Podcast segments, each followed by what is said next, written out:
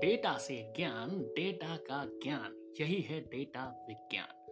Robot जब करेगा human के सारे काम, तभी तो मिलेगा आर्टिफिशियल इंटेलिजेंस का फुल प्रूफ प्रमाण। मेरी डीप लर्निंग जब करेगी हर किसी रैम पर मॉडलिंग तभी तो होगा मशीन लर्निंग वाला संपूर्ण काम।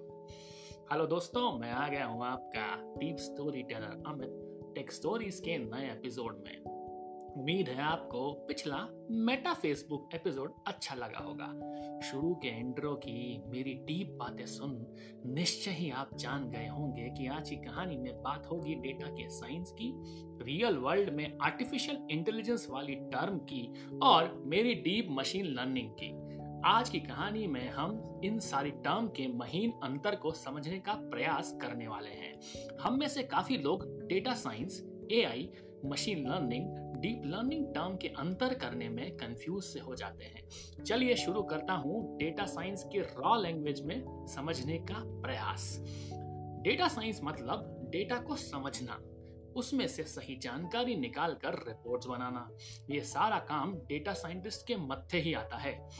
डेटा साइंस एक तरह का ज्ञान है, जिसमें हम जानकारी को एक साथ इकट्ठा करते हैं, जिससे कि हम उसका बिज़नेस और आईटी स्ट्रेटजीज में काम ले सकें हम इस ज्ञान को फिर अच्छे से इकट्ठा करके उसका मूल्यांकन किसी तरह से करते हैं और कुछ रिपोर्ट बनाते हैं चलिए, हमेशा की तरह अंग्रेज़ी वाली डेफिनेशन दे देता हूँ ताकि मेरे अंग्रेज़ी यूज़र्स भी थोड़ा सा समझ जाएँ।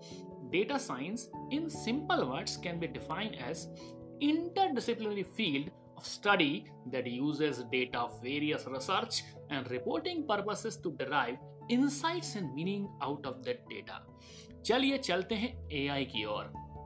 कृत्रिम दिमाग। एक ऐसा सिमुलेशन है जिससे कि मशीनों को इंसानी इंटेलिजेंस दिया जाता है। या यूँ कहें, उनके दिमाग को इतना उन्नत किया जाता है कि वो इंसानों की तरह सोच सके और काम कर सके। मतलब मशीन को बना दो इतना होशियार कि वो करे ह्यूमन जैसा बेहतरीन काम। बस इमोशंस डालना बाकी रह जाएगा। नहीं तो आपको हमारे रोबोटिक स्टार्स, किसी भी स्टार कॉफ़ी शॉप के अंदर स्टार बक्स में कॉफ़ी सर्व करते हुए या फिर डेट करते हुए मिल ही जाएँगे। चलो चलते हैं मशीन लर्निंग की ओर।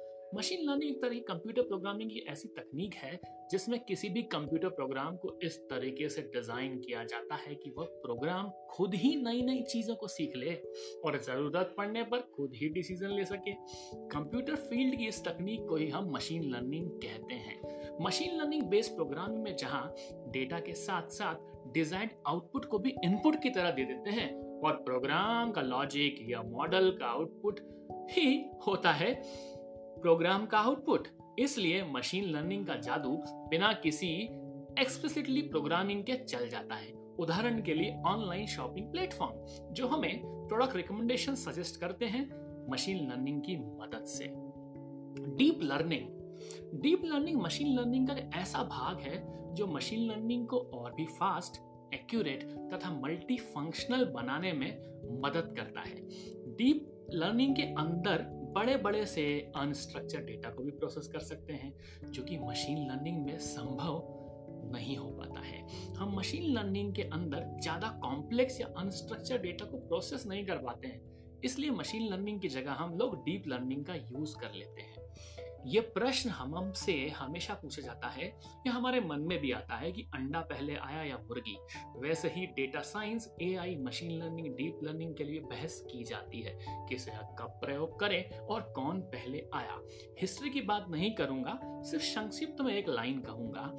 एमएल और डीप लर्निंग एआई के सबसेट हैं और डेटा साइंस उनकी एक छतरी। उम्मीद है, समझ गए होंगे आप, तीनों का, चारों का अंतर। डीप लर्निंग, मशीन लर्निंग का ऐसा भाग है जो मशीन लर्निंग और आर्टिफिशियल इंटेलिजेंस दोनों को और सटीक और एक्यूरेट बनाने में अपना योगदान देता है।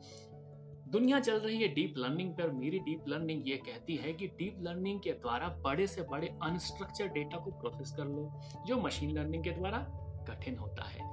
मेरी डीप लर्निंग की और लर्निंग ये कहती है कि उसके अंदर कॉम्प्लेक्स एल्गोरिथम को भी आसानी से इम्प्लीमेंट किया जा सकता है, जो मेरी मशीन लर्निंग द्वारा करना आसान नहीं होता है। डीप लर्निंग और मशीन लर्निंग की परफॉर्मेंस को भी बढ़ाने में मदद करता है, क्योंकि मशीन लर्निंग जितना डेटा होगा मशीन लर्निंग का मॉडल उतना ही स्लो चलने वाला है, क्योंकि मशीन लर्निंग के पास में लेवल डेटा है और इनपुट के तौर पर उस डेटा को हम देते हैं उसी से वह फीचर एक्सट्रैक्ट करता है। डीप लर्निंग के अंदर इनपुट के तौर पर लार्ज अमाउंट ऑफ़ डेटा दिया जाता है। उसी से फीचर को एक्सट्रैक्ट करके निकाला जाता है। ये अंतर होता है डीप लर्निंग और मशीन लर्निंग में। अब ये बताना चाहूँगा अंत में कि आप किस डायरेक्शन में अपना करियर बना सकते हैं। अगर आप रिसर्च करने में इंटरेस्टेड हैं और उसमें करियर बनाना चाहते हैं तो क्यों ना आप डेटा साइंस को एक अच्छा विकल्प माने।